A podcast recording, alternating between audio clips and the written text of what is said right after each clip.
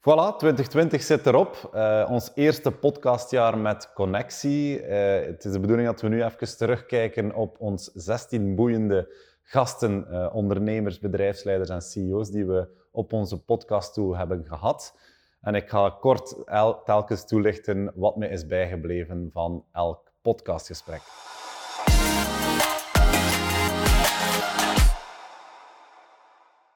Onze allereerste gast was Peter Leijban van Rijhoven. En wat mij bijgebleven is van Peter, is het feit dat hij eh, is geëvolueerd van een zeer cijfermatige bedrijfsleider naar toch wel een people manager. Is daar heel open over geweest. En ook over het feit dat het eigenlijk wel alleen kan zijn aan de top. Uh, en het advies dat, je, dat hij eigenlijk gaf aan ondernemers om je te omringen met een coach. Dat uh, is mij heel hard bijgebleven en sowieso een goede tip, uiteraard voor elke ondernemer. Uh, we kunnen kort even kijken naar een fragment. Ik had een bijzonder sterk team rond mij. Mm -hmm. dat is leuk, dat is aangenaam. Je vertrouwt de mensen, je werkt samen naar eenzelfde doel. Dat was uiteraard weer de bedoeling. Maar uiteindelijk kijken die mensen toch altijd naar, naar jou van oké, okay, uh, de eindverantwoordelijkheid ligt bij u, de eindbeslissing ligt bij u. Men kijkt, eh, durft dikwijls kijken van wat gaat ermee doen.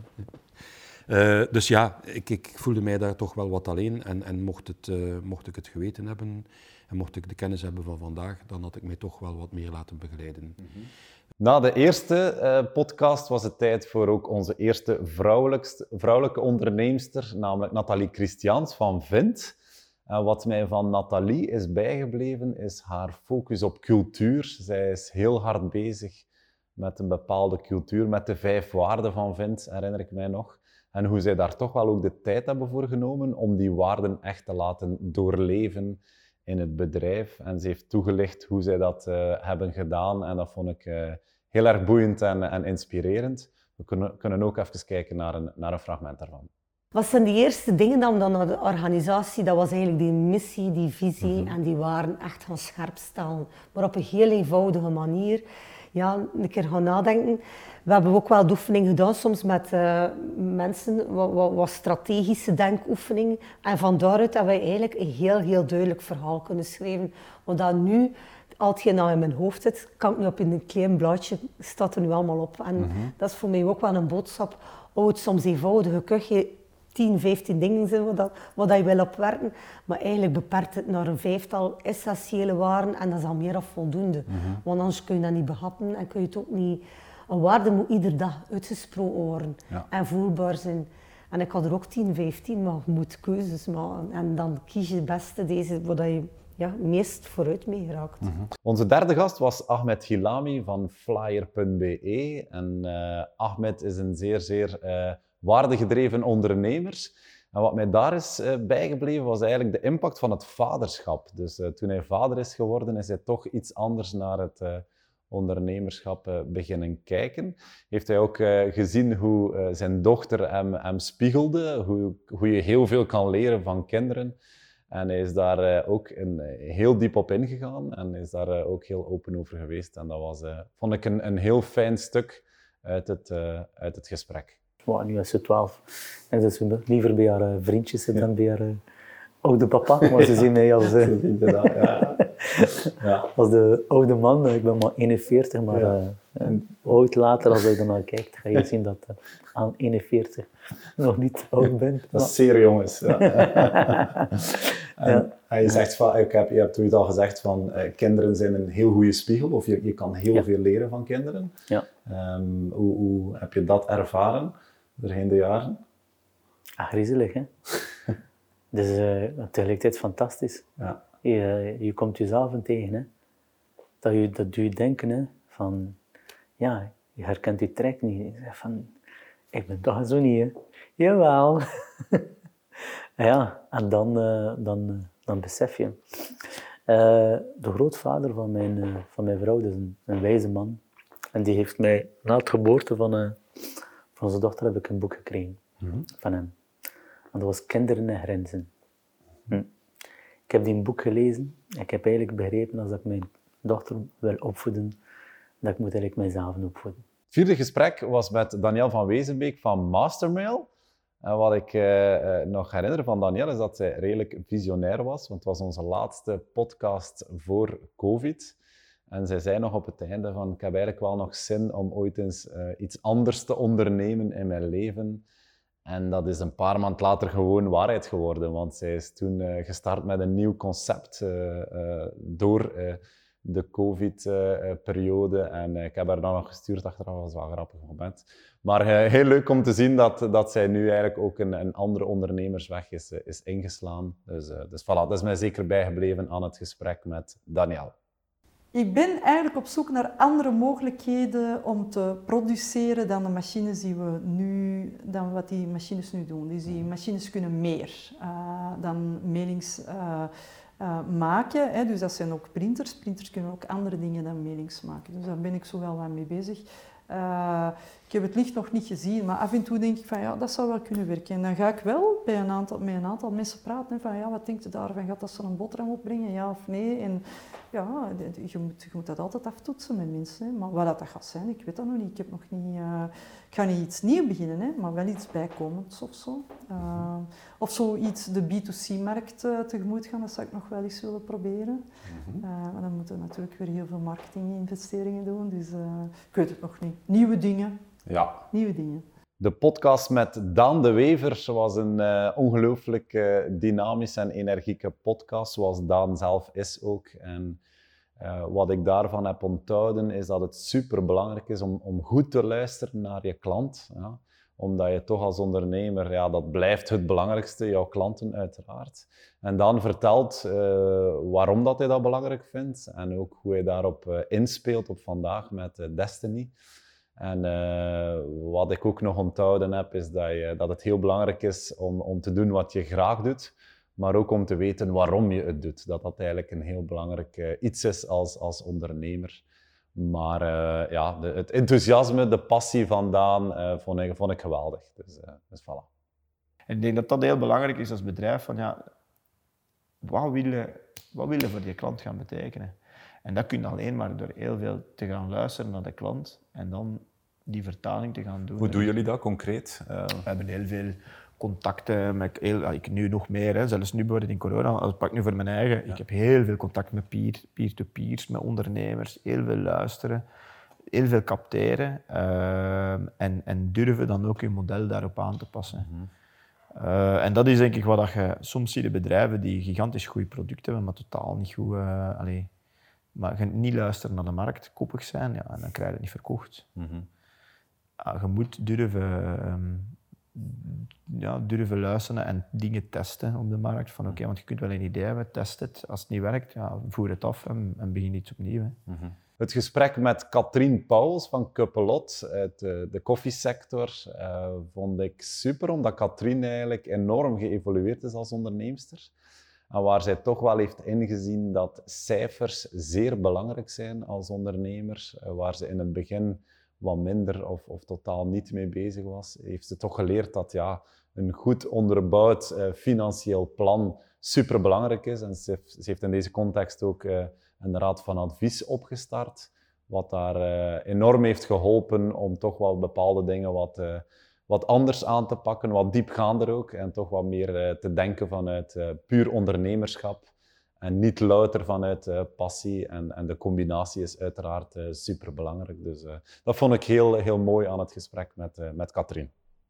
Ik, ik, denk dat dat een, een typisch iets is voor, voor mensen die starten vanuit passie. Hè. vroeger hadden we niet altijd, oké, je, hebt het gevoel van ik ben goed bezig. Ja, omdat de bankrekening die staat niet op nul. Dus ça. Zolang dat die niet op nul staat, zijn je goed bezig. En uh, je wandelt rond in je tuin van klanten en je praat daar continu mee. En dat is, allez, dat is goede info en zo, maar dat is niet genoeg om te weten van dat je goed bezig bent. Hè. Dus uh, ja, toch wel wat uh, meer cijfermatig plannen van oké, waar willen we naartoe?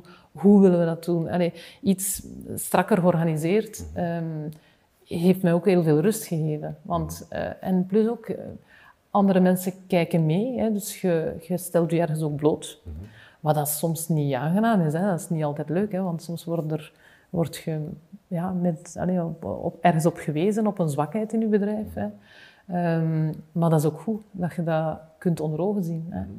Ehm, dus, dus, mensen van een totaal andere sector die met hun ogen naar je business kijken, kunnen je soms heel verhelderende dingen vertellen dat wij zelf niet zagen. Omdat wij, ja, wij zijn ook een koppel. We zitten met ons twee al twintig jaar in diezelfde business. Dus uiteindelijk zitten wij in een bubbel. De aflevering met Alexander Alonso, general manager van BD, was, was ongelooflijk. Zijn levensverhaal van op zijn zeventiende van Tenerife naar, naar België uh, hier terechtkomen in Gent. En uh, toch wel een uh, zeer boeiend pad afgelegd. Ik herinner me nog dat hij verteld heeft over zijn, ja, zijn passie voor sport en toch altijd de lat hoog durven leggen. En ook wel het, het feit, het verhaal van inclusiviteit is mij ook enorm bijgebleven. Dat je toch, dat heel belangrijk is om te luisteren naar, naar allerlei soorten, generaties, achtergronden. de feedbackcultuur die je wel installeren of aan het installeren is bij BD. Dus ja, een ongelooflijk dynamisch gesprek met, met een zeer gedreven bedrijfsleider die uh, nog altijd in de fleur van zijn leven is en nog heel veel ambitieuze plannen heeft. Het allerbelangrijkste bij een succes is dat succes vieren. En dat doe je? Oh, ik overdrijf daarin. okay. Maar ik moet wel zeggen, ik vind wel dat, dat, dat veel mensen dat niet doen. Vaak wordt dat vergeten, hè? Ja. En dan boek je succes, maar als het niet gevierd wordt... Voilà. Dat is, uh, vind, ik vind, je moet het kunnen vieren en je, je moet kunnen uitkijken naar dat succes. En dat, dat kan op verschillende manieren gevierd ja. worden. Uh, om je een voorbeeld te geven, het feit dat ik hier zit, dat ik door jullie uitgenodigd ben, voor mij is dat een succes. Okay. Het is een teken van, ja, ja je, je, je hebt iets bereikt, het ja. betekent iets. Als ik uh, soms een, een, post op LinkedIn en ik heb zoveel reacties aan mensen die me bellen van, ja, kun je daar een keer een presentatie van geven? Dat is voor mij een, een, een, een succes. Um, en, en soms wordt de lat daar niet gelegd. Hè. Het is niet dat ik dacht van uh, een paar maanden geleden, ja, ik hoop dat ik hier in de postka, uh, podcast uh, ga zitten. Of dat ik een training geef en dat er na een jaar mensen zeggen van kijk, doordat jij dat gezegd hebt die dag, ben ik gaan veranderen en heb ik dit verwezenlijk. Je kan dat niet als een lat zeggen, zetten, maar als het komt, dat is een succes en dat moet je ook vieren. En ik, ik, vind dat heel belangrijk om, om het te vieren. En dat geeft u terug energie om verder te gaan. Het gesprek met Hilde Sevens van SIA vond ik uh, boeiend, omdat ze het vooral heeft gehad over haar uh, avonturen in het buitenland, professionele avonturen. En hoe zij daar eigenlijk heeft geleerd, vooral in de States, dat eigenlijk het initiatief enorm wordt gestimuleerd. Mensen die initiatief nemen, eerder dan het resultaat. En dat is wel een verschil met hier uiteraard. maar ook haar focus op op het team en, en de aandacht voor de mensen eerder dan voor de cijfers. Dat zij daar vooral haar energie uit haalt. En het was ook een zeer energiek en, en positief gesprek. Dus voilà, dat was een heel mooie aflevering met Hilde Sevens. Het is juist door die mislukkingen, door, door, door die dingen te proberen en dan te zien dat het niet lukt, dat je eigenlijk weer de volgende stap kunt nemen. Mm -hmm. Dus daar moet je geen schrik van hebben. Maar omdat de maatschappij hier er anders tegen kijkt, en als je mislukt, krijg je direct de stempel van hè, mislukt. Gaan mensen veel minder risico's nemen. Dat is logisch, hè? Dat is een gevolg eigenlijk. Hè, van, van... En hoe keerde dat om, hier, bij ons dan? Door dat uit te dragen. Door dat te vertellen, door, door, door, mensen duidelijk te maken van de, dat, dat, dat je gewoon soms een risico moet nemen. En een risico moet niet zot zijn, hè? dat kan een berekend risico zijn, hè? maar wel durft eens iets. Durft gewoon eens iets. Take the jump off the deep end, zeg ik. Wat kan er gebeuren? Gaat het doodgaan? Oké, als je dood gaat gaan, dan moet je er dus even over nadenken, want dat is misschien geen goed plan. Ja. maar... Uh, dus de vraag stellen, wat is het ergste dat kan wat gebeuren? Wat is nu het ergste dat gaat gebeuren? Ja. Hè? En meestal kom je dan tot de conclusie, valt best mee. Dus dan moeten zeggen van, oké, als het best meevalt, is het dan niet de moeite waard om het toch maar te proberen? Hè? Mm -hmm. En dat is denk ik, ja, dat is iets wat ik meegebracht heb van, uh, van Amerika. Jo de Ferm van WebHero, de surfende ondernemers, als ik het zo mag zeggen. Uh, ja, de authenticiteit en de openheid van Jo vond ik, uh, vond ik geweldig. hoe hij eigenlijk eerlijk vertelde van, ja, ik ben via mijn ouders eigenlijk in de, in de reizen uh, terechtgekomen en dan surfvakanties georganiseerd. Eerste bedrijf opgericht en, en van daaruit dan ja, bedrijf ook stopgezet, tweede bedrijf opgericht. Dus eigenlijk het, toch wel boeiende pad uh, van Jo is mij, is mij bijgebleven, omdat hij ook heel open vertelt over uh, waar hij goed in is, waar hij wat minder goed in is, waar ze als, als jonge ondernemers tegenaan zijn gelopen.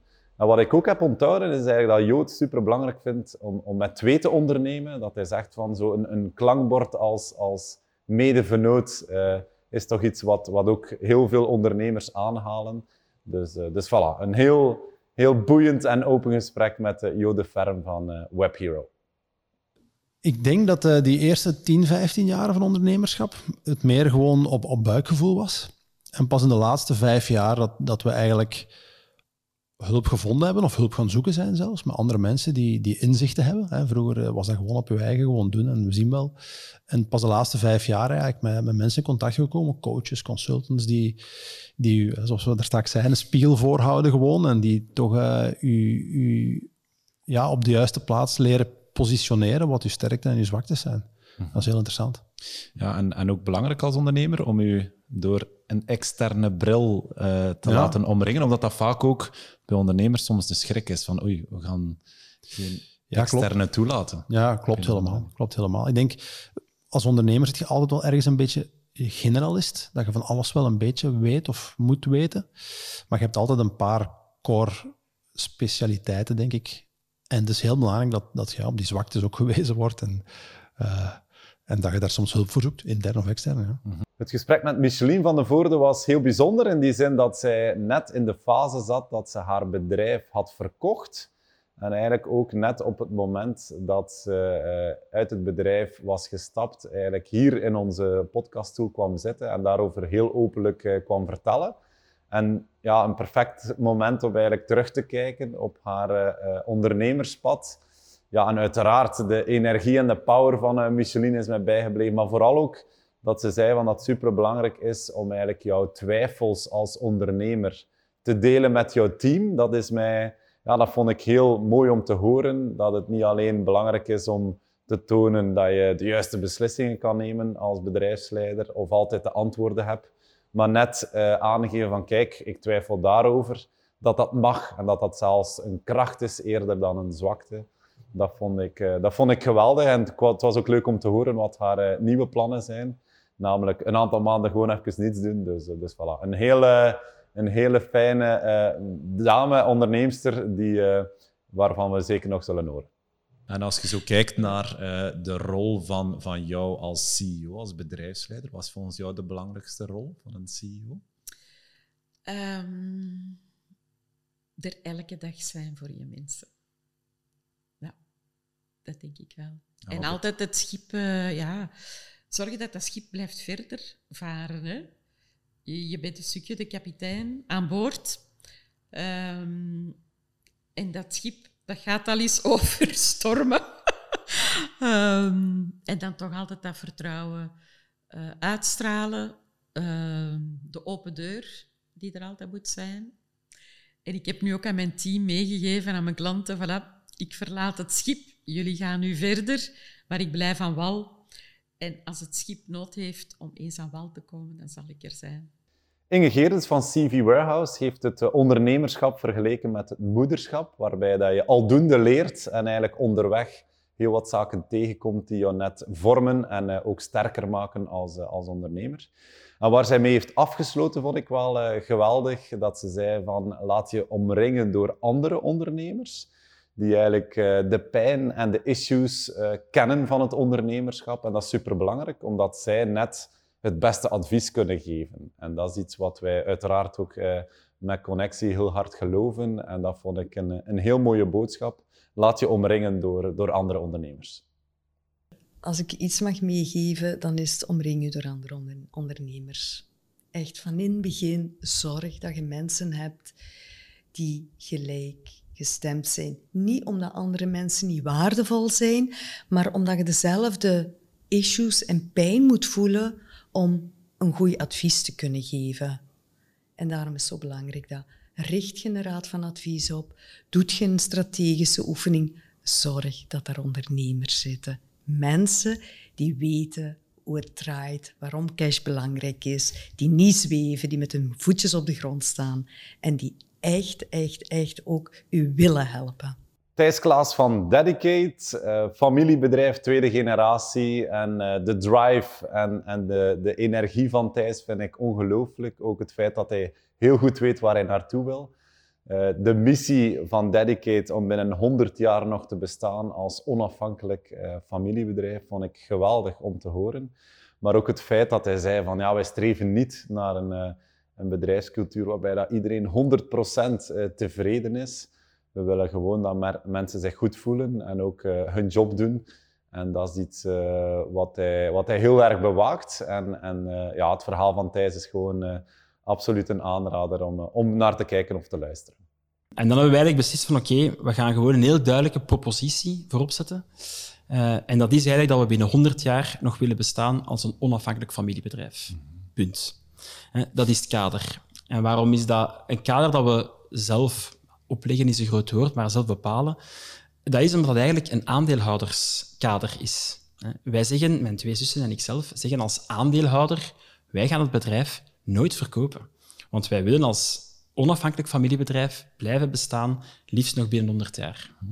Dus wij zijn nu al bezig, dat is een groot woord, maar ik ben daar toch al in mijn hoofd mee bezig, met de voorbereiding op de derde generatie. Mhm. Maar dat is een totaal andere insteek en dat geeft een enorm veel rust en stabiliteit in de organisatie als je dat zo kunt communiceren aan je mensen. Ik heb het al verteld, we zitten in een hele moeilijke sector. We hebben zelf ook al zeven overnames gedaan in de laatste tien jaar. Um, dus, dus het is bijna overnemen of overgenomen worden. Hè. Mhm. Wij zeggen heel duidelijk, wij gaan geen deel uitmaken van een grotere groep. Wij gaan niet binnen uh, een jaar of twee, uh, komt er ergens een investeringsmaatschappij af en die zegt van kom, wij willen hier een meerderheidsparticipatie mm en we gaan hier, wij doen dat niet. Mm -hmm. Dat is ook omdat we die aanbieding gekregen hebben. Twee jaar geleden is, we, is er een investeringsmaatschappij geweest die ons gecontacteerd heeft Weet van, kijk, wij willen hier voor 30% van de aandelen zoveel insteken en we gaan hier Europa veroveren. Bij wijze van spreken. je hebt de afweging gemaakt. Ja, maar door die vraag te krijgen, ja. worden we verplicht om erover na te denken. Hè? Ja. Wim Balieu van Balls and Glory kwam hier uh, net nadat de tweede lockdown in de horeca werd afgekondigd. Dus absoluut uh, een moeilijk moment. Maar ja, het optimisme en, en de goesting van Wim uh, haalt het altijd op, op al het andere. En wat, uh, wat ik bij Wim uh, heel hard voelde, is uh, dat hij een mature ondernemer is geworden. dat hij zijn chaos en creativiteit eerder als een kracht ziet en vooral mensen rondom hem zoekt die alle andere zaken invullen. En het feit, zijn boodschap op het einde van laat, je, laat je niet gek maken door, door anderen, maar doe vooral je eigen goesting is natuurlijk een, een boodschap die, ja, die heel hard binnenkomt en die belangrijk is als ondernemer, omdat iedereen heeft wel een mening. En het is heel gevaarlijk als je daar te veel in meegaat, dat je afgaat van je eigen pad. Maar eigenlijk de boodschap van ja, durf je eigen pad volgen, vond ik heel krachtig. Dus uh, vandaar dit fragment van uh, Wim Balieu. Ik denk dat, een, een, uh, dat, we, dat we ook tijden ingaan waarin dat de meerwaarde van uw bedrijf niet, niet in EBITDA uitgedrukt wordt. Mm snapte? Ik heb, het, uh, ik heb dat nooit gedacht. Ik heb dat, ik heb dat geleerd nu. Dus sinds vijf jaar redeneer ik vanuit EBITDA. Sinds vijf jaar weet ik wat de EBITDA van mijn bedrijf is. Daarvoor heb ik het nooit geweten. nu weet ik het vijf jaar. En uh, nu zou ik heel graag een lijntje eronder hebben van ja, wat is onze maatschappelijke impact nu eigenlijk? Uh, wat dan in sommige bedrijven al een beetje gebeurt. Hè, de, van ja, hoe, hoe, tevreden is ons team eigenlijk? Hoe tevreden zijn onze klanten eigenlijk? En ja, doen we nu wel iets goed voor de wereld of doen we het niet goed? Want dat heeft ook een waarde. Maar ja, en veel meer dan die EBITDA. Maar anderzijds, ik heb ook laatst zei ik tegen iemand van, en nu voel ik mij dan ineens oud, van um, zo die zekerheid van die een EBITDA onderaan uw lijn van een bedrijf. Ik denk dat ik nu te oud geworden ben om dat nog af te leren. Ik heb heel veel in Brussel jonge ondernemers waarin dat, ja, die een EBITDA niet meer telt, waarin dat het succes van je bedrijf vaak afgemeten wordt aan de miljoenen die je dan aan founding opgehaald hebt via de grote kapitaal. En dan denk ik van, ja, die... Allee, uh, ja, dat kan, dat, dat kan ik niet meer aan. Ik heb nu eindelijk leren leven met een soort van rust. Van wat komt er binnen, wat gaat er buiten, wat schiet er over. Maar wat dat erover schiet, wat gaan we daarvan investeren voor de toekomst. Ik heb nu die rust gevonden in mezelf als ondernemer. Dan mogen mij nu echt niet meer afpakken. Josephine Feiter van Blink heeft hier een uh, heel mooi pleidooi gegeven voor uh, het aspect van sales, dat dat eigenlijk absoluut niks vies hoeft te zijn. Integendeel, dat we eigenlijk allemaal aan het verkopen zijn op een bepaalde manier. En dat net uh, het feit is dat je mensen een meerwaarde kan bieden, dat dat iets heel krachtig is. En ook het aspect van dat zij haar plaats, haar plek als leider heeft uh, terug moeten zoeken, nadat eigenlijk een derde vennoot naast haar man uh, Claude is ingestapt, was eigenlijk wel iets waar ze heel open over verteld heeft. Hoe, ja, hoe dat ze daar enorm zoekende is geweest en nu eigenlijk haar, haar plek opnieuw heeft teruggevonden binnen Blink. Leiderschap is ook iets voor mij um, dat heel veel te maken heeft met, met zelfleiderschap. Daarmee bedoel ik van um, ownership nemen over alles wat dat bij jezelf leeft. Dat is niet altijd gemakkelijk, probeer dat wel te doen, maar wat triggert er mij? Wat, wat leeft er in mij op dit moment? Um, en uh, op welke manier uh, spiegel ik dat bijvoorbeeld bij mijn mensen? En hoe kan ik daar best, best mee omgaan? Is het iets van mij? Is het iets van de ander? Um, ja, dat is iets waar ik heel veel, heel veel mee bezig ben. Um, en de ene dag gaat het al beter dan de andere dag. Um, het is ook een dunne lijn. Ik denk dat ik soms ook misschien iets te veel daarmee bezig ben met dat, met dat voelen dan. Uh, want ik ben niet verantwoordelijk voor hoe dat iedereen zich voelt, bijvoorbeeld. Hè. Voor een stukje wel. Maar dat is iets wat ik als leider echt heb moeten leren, van niet de volle verantwoordelijkheid te hebben ook van hoe de andere mensen zich voelen. Hè. Ik heb wel de volle verantwoordelijkheid van, uh, over hoe dat ik er zelf in sta. En een beetje wel voor mijn mensen. Zover ben ik nog niet dat dat helemaal niet is, maar ook niet helemaal. Want anders maak je mensen op, voor een stuk ook afhankelijk. En dat, dat is ook niet de bedoeling, denk ik. Ruud van der Velde van Energy King uh, was vooral heel open over zijn, uh, over zijn faillissement. Ik vond ik heel straf, omdat dat normaal gezien iets is waar mensen niet echt graag over praten of fier uh, over zijn. Maar de manier waarop dat Wiet daarover verteld heeft, zelfs tot het bedrag toe dat hij, dat hij eigenlijk in schulden heeft gezeten, vond ik heel, uh, heel inspirerend. En vooral ook hoe hij daaruit is geklauterd, namelijk het vaderschap die hem uh, eigenlijk uh, ja, de, de, de, de nieuwe zin heeft gegeven om, om terug te vechten. vind ik nog altijd een, een heel mooie boodschap. En ja, de power, de energie, de veerkracht van Wiet, dat is toch iets wat doorheen gans het gesprek eigenlijk tot heel mooie momenten heeft, heeft geleid. Dus zo'n een faillissement, en, en zeker, zeker in, in België, en, uh, uh, een faillissement, dat, dat is heel, heel beladen. Mm -hmm. uh, we hebben dat uiteindelijk in faling gezet, dat bedrijf. En ehm, ja, je, je sleept dat mee. Banken willen niet meer met u praten. mensen doen in één keer toch wel wat anders. alleen dat zijn zo kleine dingetjes zo. En natuurlijk, je zit er ook gevoeliger aan. Hè. Mensen bedoelen het misschien niet anders, maar je, je, je ontvangt het ook anders. En, en wat, ik ben nooit degene geweest die uh, dan is beginnen wenen en, en dingen. Ik heb, uh, allee, in tegendeel, ik heb dat toen wel... Uh, dat, dat, dat, moment is het begin geweest van een periode, van, een, van een aantal maanden dat ik echt dacht, het is hier gedaan, mm -hmm. en fatalistisch. En, en, en dat was eigenlijk de eerste keer in mijn leven dat ik dat had. Van, ja, alles is alles is nu toch naar de kloten en uh, het is nu toch om zeep en uh, laat het maar gaan. En ja, ik ben geen goede ondernemer en wie denk ik eigenlijk wel dat ik ben? En uh, ik dacht altijd dat ik het... en ik had al veel geld verdiend, maar ik had allee, toen op die moment allee, meer verloren. Want ik stond toen een paar honderdduizend onder nul. Mm -hmm. En met een, met een ja, laat ons maar zeggen, op die moment fatalistische houding.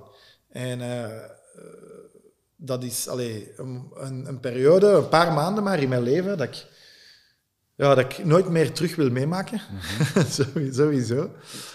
Onze laatste gast van dit jaar was Hennen Chaluki, onze live podcast. Die hebben we hebben opgenomen voor de eerste keer. Um, ja, wat, wat mij daarvan is bijgebleven, is uh, ja, 28 jaar en op die leeftijd al uh, zo'n uh, mooie missie in de wereld zetten van ja, een inclusieve samenleving, vond ik, vond ik geweldig. En ook het feit dat ze toch uh, succes heeft uh, gedefinieerd op een uh, iets andere manier dan dat veel ondernemers succes definiëren of wat de buitenwereld als succes definieert. Dat vond ik wel heel mooi. En ook het feit dat zij ja, nog ongelooflijk veel veel plannen heeft en dromen heeft uh, in, haar, in haar jonge leven nog, om eigenlijk uh, de maatschappij toch een stuk uh, mooier en inclusiever te maken. Dus vond ik, vond ik geweldig. Ik vond het moeilijkste beginnen met personeel aanwerven. Oké. Ja, dat is een hele grote uitdaging geweest. Daar kan ik heel eerlijk in zijn, omdat je geen idee hebt wat je nodig hebt. je begint met, met ondernemen en, en, het gaat dan heel snel en je denkt van oei, we kunnen dit niet meer alleen, we hebben andere mensen nodig. Maar je hebt eigenlijk geen idee wat voor mensen. Vind ik toch persoonlijk. hè? Je mhm. hebt geen idee wat dat je nodig hebt totdat je met iemand aan het werken bent en dan moet beseffen, oh wacht, dit was het echt niet. We hadden mhm. iets heel anders nodig of een heel ander profiel nodig. En ik vond het ook moeilijk in het begin. Nu, nu vind ik dat veel gemakkelijker, maar in het begin vond ik het moeilijk om te kijken naar, oké, op basis van wat selecteer ik nu eigenlijk? Want je kan soms een sollicitatiegesprek afnemen, een hele goede klik voelen bij iemand en denken, oh, dat is een toffe, daar zou ik echt zo mee willen gaan lunchen of een koffie willen gaan drinken. Of... Maar is dat dan ook de juiste persoon om aan te werven? Niet altijd. Ehm, en ik was zeker iemand die, die, dat, die dat persoonlijke heel belangrijk vond. Ik, wil, ik, word graag omringd met mensen die ik fijn vind, hè, waar ik graag mee in gesprek kan, allez, ga en open-minded mensen. En dan ja, dan ga je snel iemand aanwerven en denken, oh, dat is een kei sympathiek. en dan merk je, ja, maar skills was toch niet echt wat we nodig hadden. Dus ja, er zijn zeker al wat fouten gebeurd op dat vlak. Um, en ik denk niet per se dat het altijd aan de ander lag. Eh, soms ben je gewoon geen match en dan moet je elk iets anders zoeken. Uh, en dat was wel moeilijk om te leren, want het is, ik vind het persoonlijk helemaal niet fijn om mensen te laten gaan. Ik, ik had het daar wel altijd heel moeilijk mee. Voilà, dit was een overzicht van onze podcastgesprekken van ons ja, eerste podcastjaar, om het zo te zeggen. Ik ben heel blij dat ik het gedaan heb. Ik heb er zelf ongelooflijk veel energie uit gehaald en blij om eigenlijk na twee jaar twijfelen, om dan toch de sprong te wagen, om het eigenlijk eh, in de wereld te zetten. Uh, heel mooie reacties gehad. Ik wil iedereen bedanken die uh, de moeite en de tijd heeft genomen om een aflevering of meerdere afleveringen te bekijken of te beluisteren. Dank u wel daarvoor. Wij gaan naar volgend jaar toe uh, sowieso verder met de podcast. Uh, wij gaan naar een frequentie van een tweetal podcasts per maand. En uh, ja, het is een uitnodiging om ook integraal naar een volledige aflevering te kijken of te luisteren. Dat kan via Spotify, via Castbox, Apple Podcasts of YouTube. En dat ja, kan uiteraard wanneer je wil. en laat gerust ook een, een, reactie na, altijd leuk. Of geef een, een quotering als je de podcast leuk vond. Of stuur het naar een uh, collega-ondernemer die er ook veel uh, zou bij hebben. Ik wens iedereen uh, nog fijne momenten en tot binnenkort.